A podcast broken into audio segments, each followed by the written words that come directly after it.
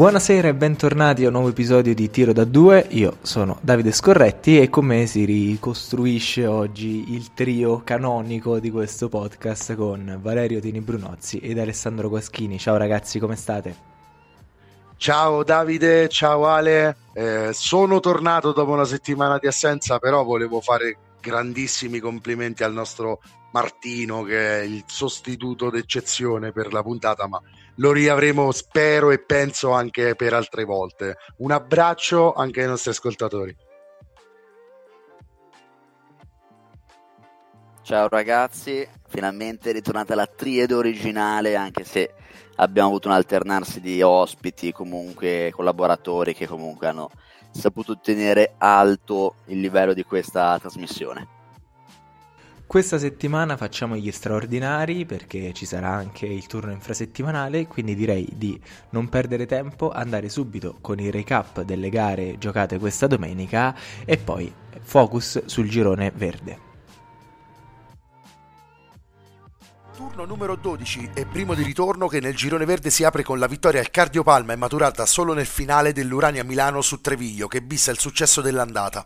Gli ospiti partono malissimo subendo ben 31 punti nel primo quarto ma reagiscono nella seconda e nella terza frazione presentandosi all'inizio degli ultimi 10 minuti sul più 3.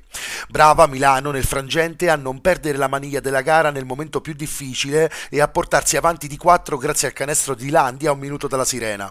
Packer la riapre con due punti ma il tiro finale di Harris per l'overtime si spegne sul ferro, finisce 81-79 con un punti imperioso da 19-10 per i Meneghini. Nella capitale arriva Ty Sabin e subito le ambizioni della Lewis rifioriscono. Nell'esordio del giocatore statunitense con la maglia degli universitari, la squadra di coach Paccarie coglie una fondamentale vittoria sul Monferrato Basket che le permette di agganciare i piemontesi in classifica a 6 punti e addirittura di superarli grazie al 2-0 negli scontri diretti. La gara è in equilibrio fino al 32esimo quando una scarica di triple firmata da Murray e dal nativo del Wisconsin, che ne mette a segno subito 27, dà addirittura il più 14 ai padroni di casa che poi tirano il freno e gestiscono bene fino al 79-74 finale. Sul campo di Ferentino, nuova casa della ben acquista latina, arrivava una Torino in cerca di conferme e di un match comodo, da chiudere il prima possibile. A rovinare i piani dei piemontesi però ci pensa una partenza a mostre dei pontini che di puro orgoglio mettono a segno un 19-2 nei primi 4 minuti della gara. La Reale Mutua non si perde però d'animo e nei 36 successivi costruisce pian piano una rimonta che culmina con il canestro di Kennedy per il pareggio a 10 secondi dalla sirena finale. È overtime dove il gioco di squadra di Torino da una parte e i problemi di falli di Latina dall'altra sbilanciano la contesa in favore degli ospiti che la spuntano 79-83 grazie di nuovo a ben 5 uomini in doppia cifra. Trapani ci mette appena 10 minuti per vincere la resistenza di Vigevano che dopo l'impresa casalinga contro Cantù scendeva in terra sicula per un improbabile bis. Il 29-12 del primo quarto è perentorio, indicativo nel, del corso di tutta la gara, scorsa pigramente fino al 93-67 finale. 10 gli uomini a segno degli Shark scesi in campo tutti e 12 per almeno 3 minuti. I Granata con questa vittoria si confermano sempre più dominatori del girone verde. Priva oltre che di nobile sarto anche del recentemente infortunato Raucci, la Sebastiani Rieti affrontava una gara insidiosissima contro la Moncada Agrigento. Nella gara del Pala Sojourner non mancano le emozioni con i padroni di casa che riescono comunque a tenere i siciliani sempre a un paio di possessi di distanza. Nella quarta frazione gli Amaranto Celeste toccano anche la doppia cifra di vantaggio in un paio di occasioni, ma Ambrosin e un Coil mostruoso da 29 punti e Season High riportano Agrigento addirittura a meno 1 a 4 secondi dal termine. Italiano rimette per il vuoto e regala il possesso proprio a Coil che da centrocampo manca di poco la tripla che sarebbe valsa la vittoria. Alla fine la spunta Rieti 85-84 guidata dal solito Johnson da 26, 6 e 3 e dalle quasi doppie doppie di Ancellotti e Hogg. Terminiamo con la sfida di ritorno tra Cantù e Juvi Cremona. I padroni di casa giocano una gara diligente e ordinata con l'obiettivo di arrivare ad una vittoria senza troppi patemi, patemi d'animo. Sul più 13 del 35 la pratica sembra effettivamente chiusa, ma proprio sull'orlo del baratro Cremona piazza il parziale di 4-17 che a 30 secondi dalla termine li riporta in parità. Due liberi di un sontuoso Solomon Young da 28 punti riportano i Brianzoli a più 2, ma con l'ultimo possesso in mano a Lester Medford che, dopo 7 punti segnati nel parziale finale, sbaglia la tripla eh, del sorpasso a fil di sirena prima che Iki in contropiede firmi il 96-92 finale. Vittoria col brivido per l'Acqua San Bernardo che così continua ad essere la prima inseguitrice di Trapani nel girone verde. Nel girone rosso le partite sono un po' più definite rispetto al solito. Verona Cividale 80-71. Scaligili sempre avanti, dominano la partita, ma nell'ultimo quarto si fanno rimontare con Cividale che rientra a meno 3. Stefanelli e Devaux sono però decisivi per la vittoria finale. A fine partita, da un fallo di Villagnello, ne scaturisce una rissa da cui Ethan Esposito si guadagna un'espulsione e un turno di squalifica. Buona prestazione quindi di Stefanelli con 19 punti, superba invece quella di Gabe Devaux con il trentello. Per la Gesteco torna ad alti livelli Redivo con 20 punti, mentre Vincent Cole migliora un po' con 16. Male Gabriele Miani, molto limitato dai falli commessi. Udine Nardò 79-57. Dominio totale dell'Apu, che nel secondo quarto vola via e non si fa più riprendere. Il miglior realizzatore è Mirza Lebegovic con 18, ma in realtà non ci sono singoli che colpiscono particolarmente, bensì Udine la vince coralmente. Poco da segnalare per i pugliesi, con Ra Smith ancora infortunato. L'unico ad andare in doppia cifra è Lorenzo Baldasso con 11. Forlì 100, 82-62. Dopo la brutta sconfitta a Trieste si riprende l'Uni-Euro, partita molto simile alla precedente, dove non c'è quasi mai stata storia e nessun singolo ha prevalso rispetto agli altri. Il miglior marcatore è Fabio Valentini con 15, ma col punteggio in cassaforte già di diverso tempo, le rotazioni sono state più lunghe e nessuno di lì ha giocato più di 30 minuti. Anche per 100 non spicca nessuno, giusto Mussini ne fa 14. Chiusi Fortitudo 75-82. La F parte bene e nel terzo quarto arriva anche sul più 12. Da lì però arriva la rimonta toscana completata da Austin Tillman, che ne realizza ben 24. Ogden poi diventa protagonista della vittoria finale prima portando Bologna sul più 4 e successivamente, quando Ceron realizza la tripla del meno 1, la decide coi liberi. Sono ben 30 i punti per l'americano conditi con 10 rimbalzi, bene anche il suo connazionale Freeman con 18. Orzinove Trieste 69-87. Non si fermano più i giuliani, che giungono alla loro sesta vittoria consecutiva. Il primo quarto, da 28-15, indirizza subito la partita, ma riescono poi a rimanere sullo stesso livello gli ospiti, aumentando anche il gap di differenza. Grant Basile si presenta subito alla grande con 24 punti e 12 rimbalzi. Per lui 25 di valutazione così come Clever Brown, 13 punti e 5 palle recuperate. Per Trieste migliore è un po' sorpresa Giovanni Vildera con 15 punti e 14 rimbalzi. Bene anche Rozzier e Reyes con 17 e 16 punti. Rimini Piacenza 83-78. Finalmente arriva anche la prima vittoria per coach dell'Agnello sulla panchina di Rimini. Il secondo derby emiliano-romagnolo di giornata si apre con i padroni di casa subito avanti e recuperati poi dalla Sigeco nel secondo. Dopo l'intervallo arriva la svolta definitiva della Riviera Banca. Piacenza prova a tornare nell'ultima frazione, ma non riesce a recuperare abbastanza. I migliori sono Giovanni Tomasini e Simona Numba, 18 punti ciascuno. Per la Sigeco, doppio doppio da 10-11 per Brady Skins, ma Gerardo Sabatini e Malcolm Miller ne fanno 17 e 16.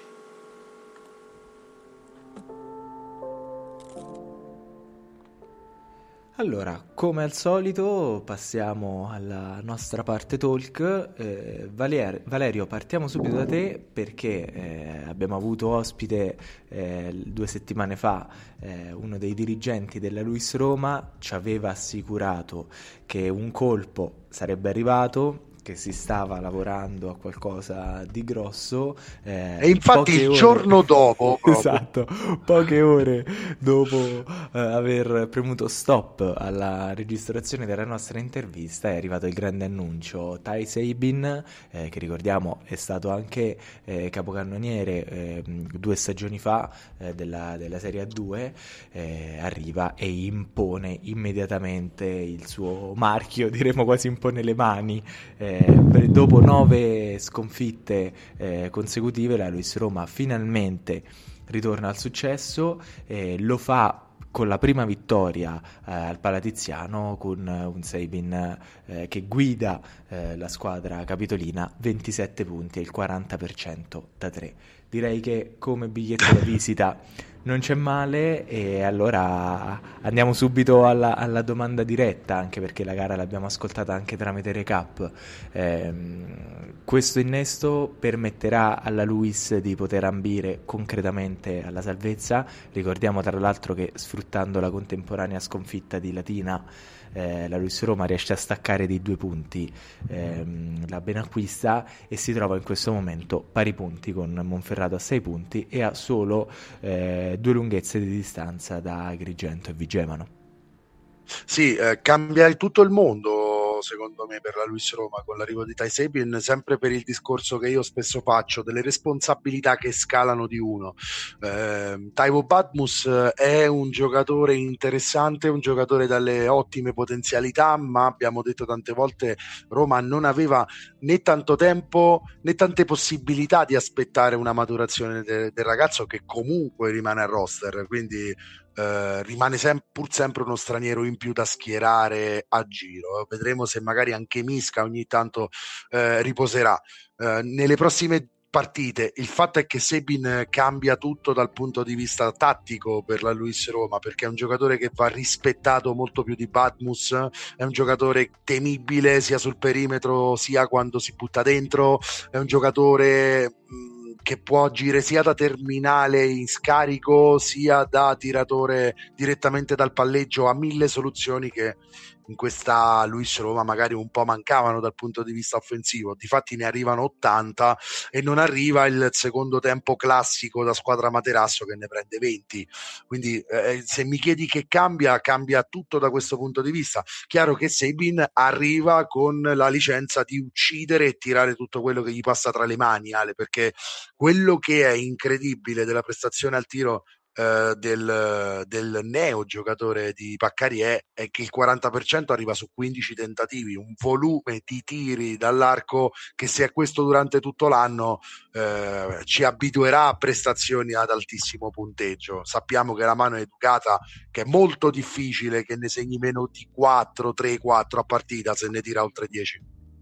Quindi cambia tanto. Sì, assolutamente. È un giocatore chiaramente diverso da Badmus. Hai detto bene te, eh, Badmus, nonostante abbia fatto vedere magari qualche eh, buona dote fisica, atletica, eh, non era ancora pronto per la Serie 2 e diciamo che se serve uno straniero che faccia la differenza per una neopromossa, allora era meglio puntare su, su un americano vero e proprio e sono andati sull'usato sicuro eh, quindi su Tai Sebin veramente una mole di tiri incredibile si è presa. Ha, ha fatto praticamente il 40% sia da 2 che da 3 eh, bisogna vedere se sarà sempre questo giocatore nel senso la mole di tiri potrebbe essere sempre questa. Ah, Ale, ti interrompo perché ho fatto i calcoli a spanne e ha tirato più o meno il 36-37% delle eh, Esatto, lo stavo facendo anch'io mentre stavi parlando, più o meno un terzo stavo, stavo vedendo. Qualcosa oltre un terzo.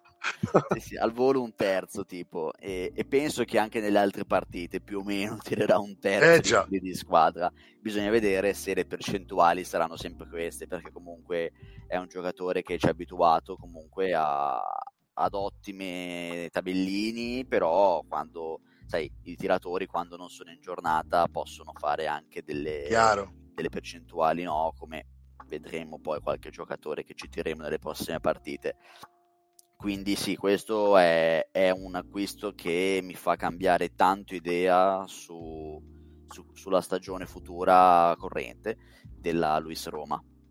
Sì, eh, per concludere sottolineo anche che eh, la crescita di Pasqualin durante le giornate secondo me è evidente eh, nel gruppo e, credo la quarta volta consecutiva in doppia cifra, stavolta 23 di valutazione quindi il migliore dei suoi perché eh, oltre che tanta sostanza lo fa sicuramente con un'efficienza maggiore di Sabin che può prendersi ogni tiro che vuole, l'abbiamo detto. Eh, Davide, ti ripasso la palla facendo notare questa cosa che cambia. È chiaro che contro le big Roma farà comunque un'enorme fatica perché dei buchi in questo roster continuano ad esserci, inevitabile che non potranno essere colmati tutti, però cambia la prospettiva di come la Luis Roma gioca part- la, la, partita, ti do, ti do un indizio secondo me innegabile. La partita era stata in equilibrio fino a oltre il trentesimo. Monferrato eh, non è uscita mai dalla gara se non quando è arrivato eh, la tripla prima di Murri e poi le due triple in fila di Seipin che hanno scavato il più 14 che era impreventivabile eh, un minuto prima per chi ha visto la gara e che dimostrano che la Luis per una volta, e guarda caso, guarda caso è quella dell'esordio di Sabin, invece di svoltare verso il basso, tutto, tutto d'un tratto svolta verso l'alto. Eh, e questo non è un caso. Nelle partite che saranno contro le pari contender, diciamo quelle per, con le squadre eh, che contendono la salvezza come la Luis Roma, mh, mm, cambia tantissimo da questo punto di vista. Sì, eh, c'è anche da dire che se, se, la Luis Roma ha un bersaglio, certamente non sono le, le contender, ma sono le, le squadre di, di, media e bassa classifica che a questo punto, al di là delle concorrenti dirette per, per la salvezza, anche squadre che viaggiano a metà classifica a questo punto possono comunque eh, rischiare beh, di rimanere ingolfate esatto, soprattutto nelle gare in casa del Palatiziano perché poi a questo punto è una società anche così giovane che ha un trasporto di tifosi molto, molto calorosi, se riesce a prendere i giri di entusiasmo, magari se si riesce a mettere a segno qualche risultato utile consecutivo, allora a quel punto anche l'atmosfera che gira intorno alla Luis può, può svoltare e far svoltare la stagione. Lasciatemi citare poi anche Riccardo Murri, perché Valerio ha parlato di Pasqualin, ma secondo me anche Murri sta crescendo, perché sì. comunque lui non aveva, prima dell'11 novembre non aveva mai segnato più di 8 punti in nessuna partita, adesso invece ha segnato tre partite di fila, eh, più di questi punti, ho già fatto anzi lo scorso giorno, questa giornata ha fatto la migliore prestazione, ha preso più rimbalzi di tutte le altre partite, quindi se anche quest'altro giocatore sì. come Pasqualin, eh, che fa parte dell'organico storico della Luis, acquisisce un buon livello per A2, allora eh, insomma la, la, squadra fa veramente un buon salto di qualità per lottare seriamente per la salvezza. Sì.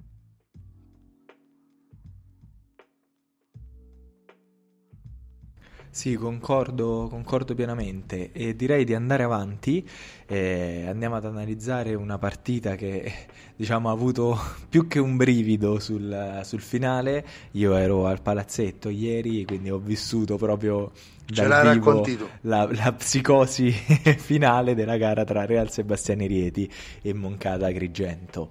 Eh, una Sebastiani che, eh, qui poi tirerò subito in ballo Valerio, continua ad avere il vizio di farsi rimontare, questa volta è andata bene, anche con Vigevano è andata bene, ma eh, in confronti ad esempio come quello dell'Urania Milano contro l'Urania Milano eh, la, la, il risultato non è stato lo stesso, eh, il rischio corso dai Sabini è stato grandissimo anche perché mh, dopo una partenza un po' eh, difficoltosa la Sebastiani ha avuto praticamente dal secondo quarto in poi sempre il pallino della gara nelle proprie mani, addirittura un parziale di più 12 eh, come, come risultato finale del secondo quarto 26 a 14 però poi piano piano l'Agrigento ha rosicchiato terreno, le triple della Sebastiani sono riuscite ad allontanare i siciliani, ma eh, i minuti finali sono stati un vero e proprio psicodramma al Palazzo Giurner con una infrazione di 5 secondi nella rimessa finale nelle mani della Sebastiani e poi la palla del potenziale sorpasso con il punteggio a meno 1 nelle mani di Coil che eh, alla fine non è riuscito a concretizzare anche perché il tempo era davvero pochissimo. Però il rischio c'è stato tra l'altro eh, Coil che veniva da una lieve prestazione da 29 punti e con lui anche sperduto 26 punti addirittura eh, 5 triple tentate l'83% per sperduto 11 triple in totale per Agrigento che al tiro è stata forse come non mai in questa stagione punti importantissimi per la Sebastiani perché era davvero fondamentale eh, portare a casa questo risultato però comunque qualche crepa eh, laddove eh, in futuro o in passato non, non, è arrivato Jess Johnson ehm, con i suoi 26 punti di ieri a sistemare un po' le situazioni, spesso c'è il rischio che questa squadra, comunque buona, comunque bella nel modo di giocare, poi abbia dei piccoli blackout che consentono spesso agli avversari di rimontare. Valerio, come vedi la Sebastiani? Per quanto riguarda Davide eh, le difficoltà nel gestire i larghi vantaggi, mi trovo d'accordo con te, non è la prima volta che accade che, che poi si arriva all'ultimo tiro giù di lì per decidere una gara che in realtà Sebastiani ha guidato più o meno dall'inizio alla fine. Eh, hanno parecchie uh, attenuanti i ragazzi di Coach Rossi perché Raucci è l'ultimo il più recente degente però c'è anche Sarto c'è anche Nobile gli infortuni un po' come al solito in casa Sebastiani stanno un po' falcidiando eh, il roster. La gara con Agrigento era importante da vincere perché è un avversario sotto la Sebastiani in classifica e andava posto subito il 2-0 diciamo nel, nello scontro diretto di modo da essere in assoluto vantaggio. Eh, era importante anche per mettere punti in cascina in vista di trasferte che non saranno propriamente facili, di partite che non saranno propriamente facili nel futuro. E aveva un sapore molto particolare come gara perché eh, c'erano molti, de- molti no, ma qualcuno degli interpreti che ha dato vita alla serie spettacolare di due anni fa in Serie B e che ha portato alla promozione Agrigento e a rimanere nella serie cadetta per un altro anno la Sebastiani eh, c'erano Ambrosin, Mike Peterson, Morici e non c'era Chiara Stella che al Palazzo Giurner proverbialmente ha sempre fatto soffrire diciamo, il pubblico. Era una gara dai, dai mille volti e dalle mille possibili sfaccettature che la Sebastiani sia riuscita a vincere eh, diciamo eh, con la preghiera di Coil che non impatta così come però aveva fatto durante tutta la partita è tutto di guadagnato però Ale, la gestione di partite controllate così bene per tre quarti quella è un po' da rivedere è una squadra che soffre i momenti gra- i momenti importanti della partita, magari, ecco, i momenti in cui bisogna gestire. È una squadra che vuole giocare da big, ma che inevitabilmente deve ancora mettere sull'esperienza per esserlo. Sì, eh, assolutamente. E non è la prima volta che vediamo la Sebastiani Reti farsi rimontare nell'ultimo quarto. È successo contro l'Urania, è successo contro il Regento, contro Vigevano quasi insomma, se lo fai contro le squadre che lottano per la salvezza, in qualche modo rischi comunque di portarla a casa. Se invece rischi di fa- lo fai contro le squadre della metà classifica sinistra, allora lì rischi anche di fare patatrack, come è successo con, eh, con l'Urania. E, eppure eh, Rieti, anche se è tornata in eh, Serie A2, non ha dei giocatori così tanto giovani i giocatori di esperienza li hai come? Parliamo di mm. Ancelotti. Jess Johnson, eh, Ho, Dustin Hogg, Spanghero ah. e altri. Quindi mm, non lo so, non vorrei quasi che eh, una volta arrivati a pochi minuti dalla fine, in vantaggio anche doppia cifra, eh, diano un po' per scontata la vittoria finale. Eh, e poi quando la squadra ospite infila un paio di bombe non, non si ferma più praticamente. Quindi un altro dato che devo sottolineare sono le palle perse, perché comunque sono il doppio di quelli del Regento, ben 15, e nonostante comunque abbiano percentuali, 15 palle perse per una squadra che vince sono, sono tante. E poi, vabbè, per quanto riguarda gli infortuni, comunque è una squadra molto lunga, la Sebastiani, che se anche ha dei problemi eh, a livello di infortuni riesce prontamente a sostituirlo con un innesto come è successo con Sanguinetti. Infatti comunque è riuscito a ruotare a 9 contro Agrigento che invece ruotava a 7 8 se vogliamo considerare anche due minuti eh, di Traoré. Quindi la vedo una squadra che deve gestire sicuramente meglio gli ultimi minuti eh, deve fare proprio dei discorsi interni perché me lo aspetto da una squadra giovane non da una squadra con giocatori così esperti sì, d'accordissimo. Rimane il fatto, per concludere, Davide, che è questa una squadra neopromossa che sta facendo un campionato veramente di alto livello. Eh, quello che di critico si muove verso la Sebastiani è per dire che con quei 3-4 accorgimenti stagione che è inevitabile non puoi avere se, se hai degli infortuni, ma anche se hai diciamo un'esperienza di squadra an- ancora da formare, ci può stare però dice bene anche Ale, gli elementi di esperienza ci sono, no? un, po', un, po', smonta il mio discorso che la, che la, Sebastiani deve crearsi come squadra in questa Serie A2. Io penso che come società questo sia un anno che serva molto per, per tastare diciamo, il terreno, per sentire la temperatura dell'acqua. Poi il roster però ecco, ha dei passaggi a vuoto che secondo me, e tu ieri eri al Palasojourner, il Palasojourner può essere un grande plus quando giochi bene, può metterti anche tantissima pressione. Se cominci a giocare eh sì, male, perdi una palla, ne perdi giocatori. un'altra.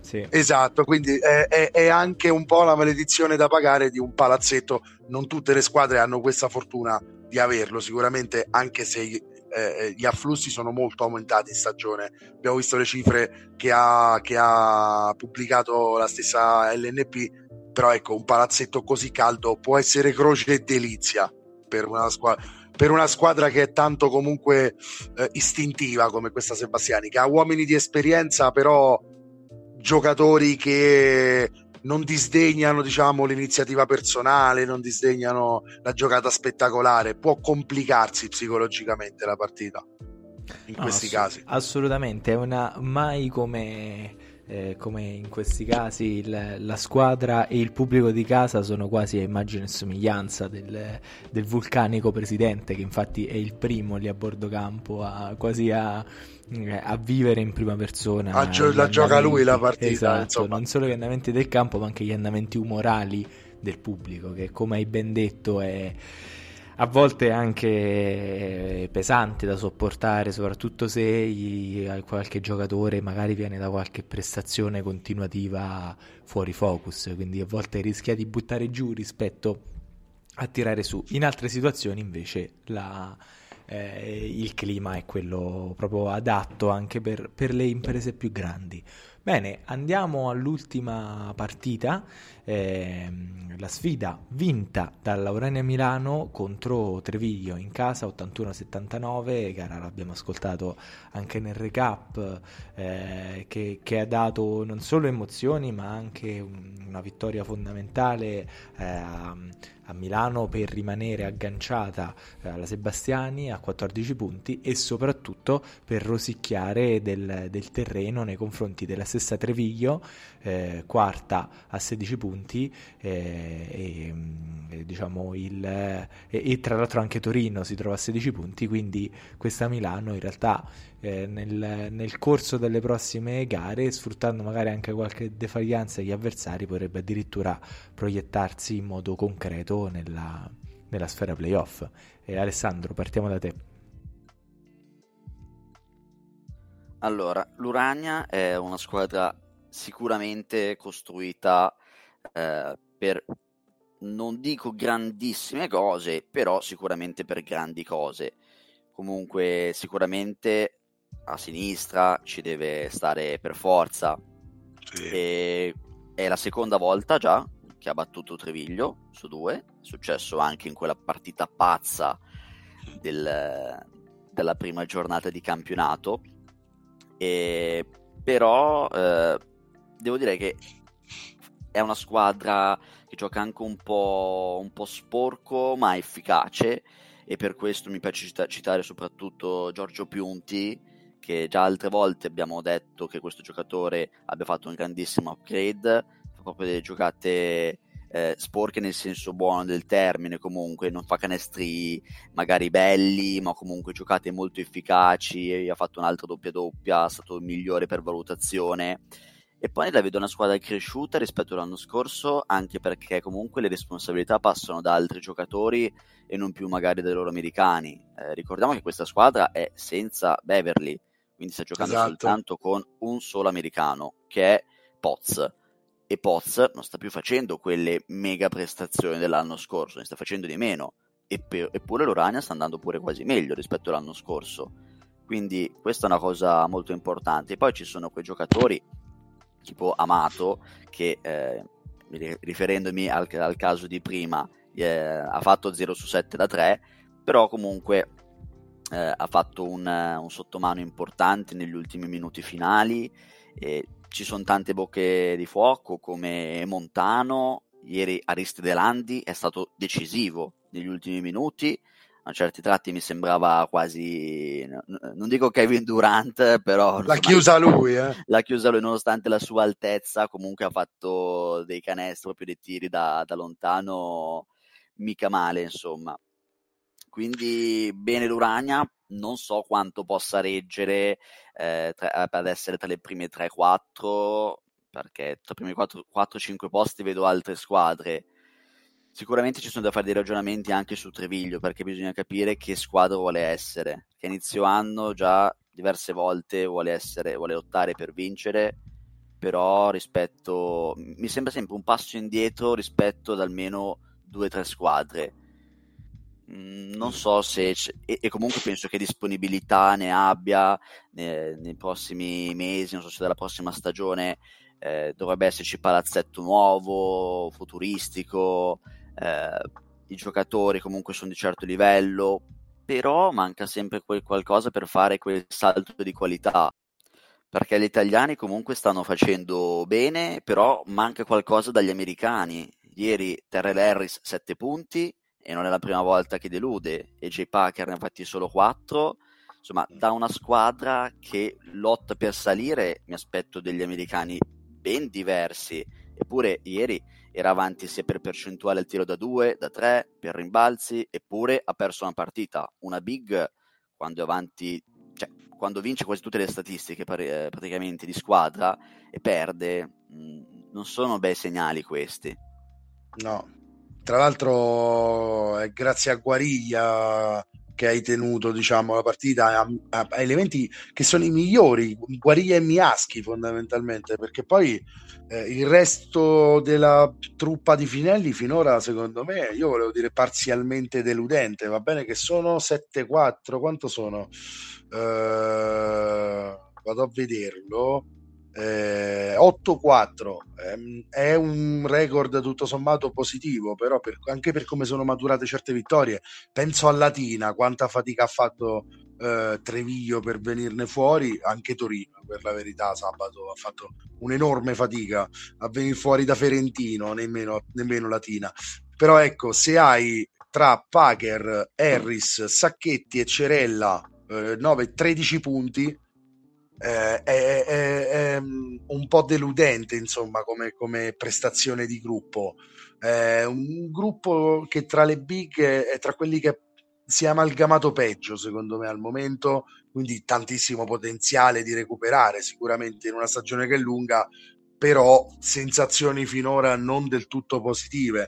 Non so questo poi quanto possa essere merito o demerito di Finelli eh, eh, eh, però questa Treviglio per esempio con l'Urania Milano ora è, 2, è 0-2 e rischia dovesse arrivare a pari merito di, di, di, finire comunque sotto già a Milano il rischio di, di finire sotto con altre squadre è importante eh, se Treviglio Davide non arriva entro le prime tre di questo, di questo girone secondo me eh sì, si può parlare, si può parlare eh? di, sì. di, delusione sì, non lo so sì, sì, magari forse dico troppo no. però Esatto, magari fallimento no, ma andare sotto le aspettative direi di sì, anche perché comunque sì. arrivare tra le prime tre non è mai scontato.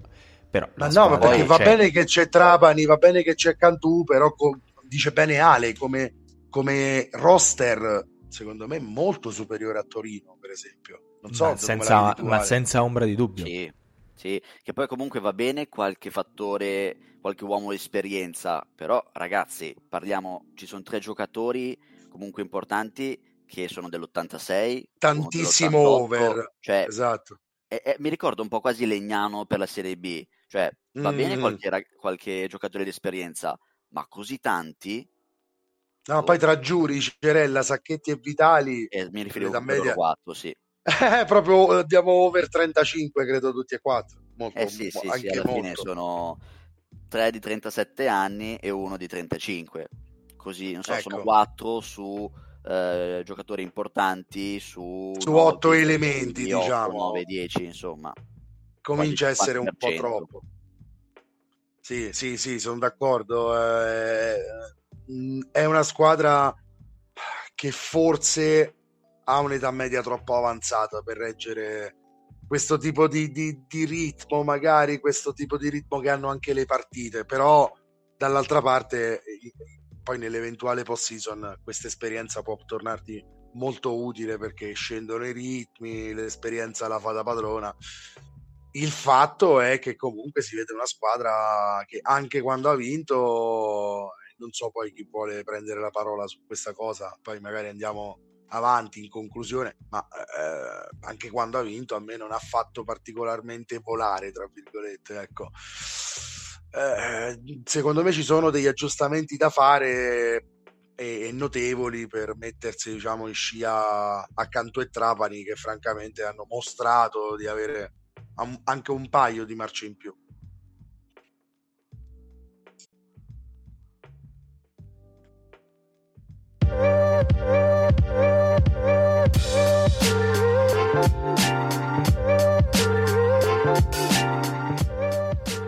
Come consueto, al termine dell'episodio eh, andiamo con le partite consigliate del prossimo turno, turno che sarà davvero a breve, eh, gare infrasettimanali. Eh, Valerio, visto che parlavi di Treviglio, direi che partiamo da te.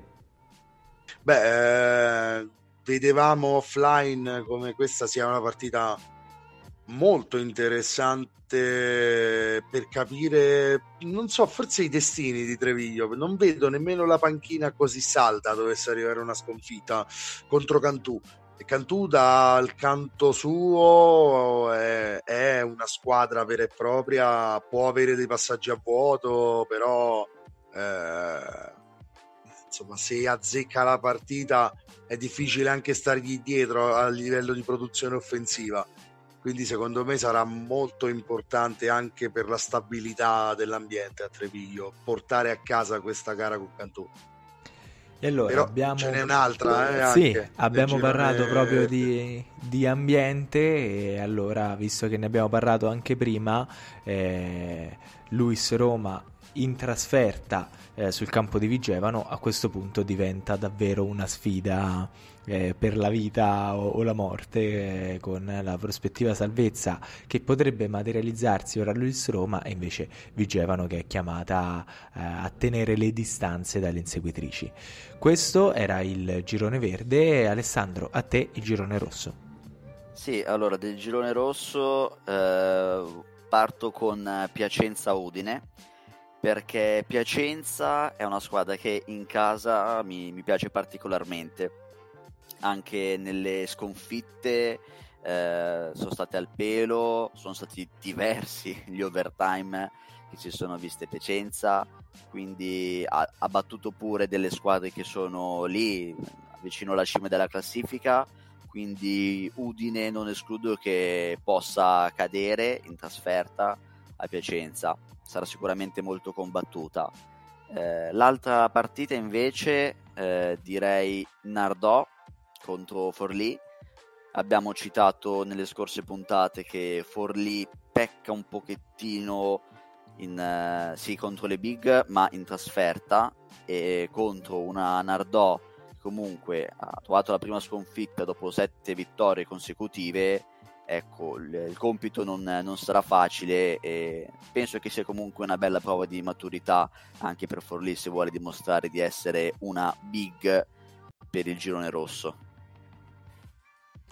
Bene, allora detto questo noi ci aggiorniamo solo tra pochissimi giorni, come anticipato faremo ampiamente gli straordinari. Alessandro, Valerio, come al solito io vi saluto e vi ringrazio vi do appuntamento al prossimo episodio. Ciao Davide, ciao Valerio, ci sentiamo alla prossima puntata. Grazie a te Davide, eh, è stata un'altra bellissima puntata eh, in cui abbiamo parlato di Serie A2, grazie Ale. Eh, chiaro, torniamo a strettissimo giro perché c'è un infrasettimanale praticamente alle porte e noi seguiremo anche quello.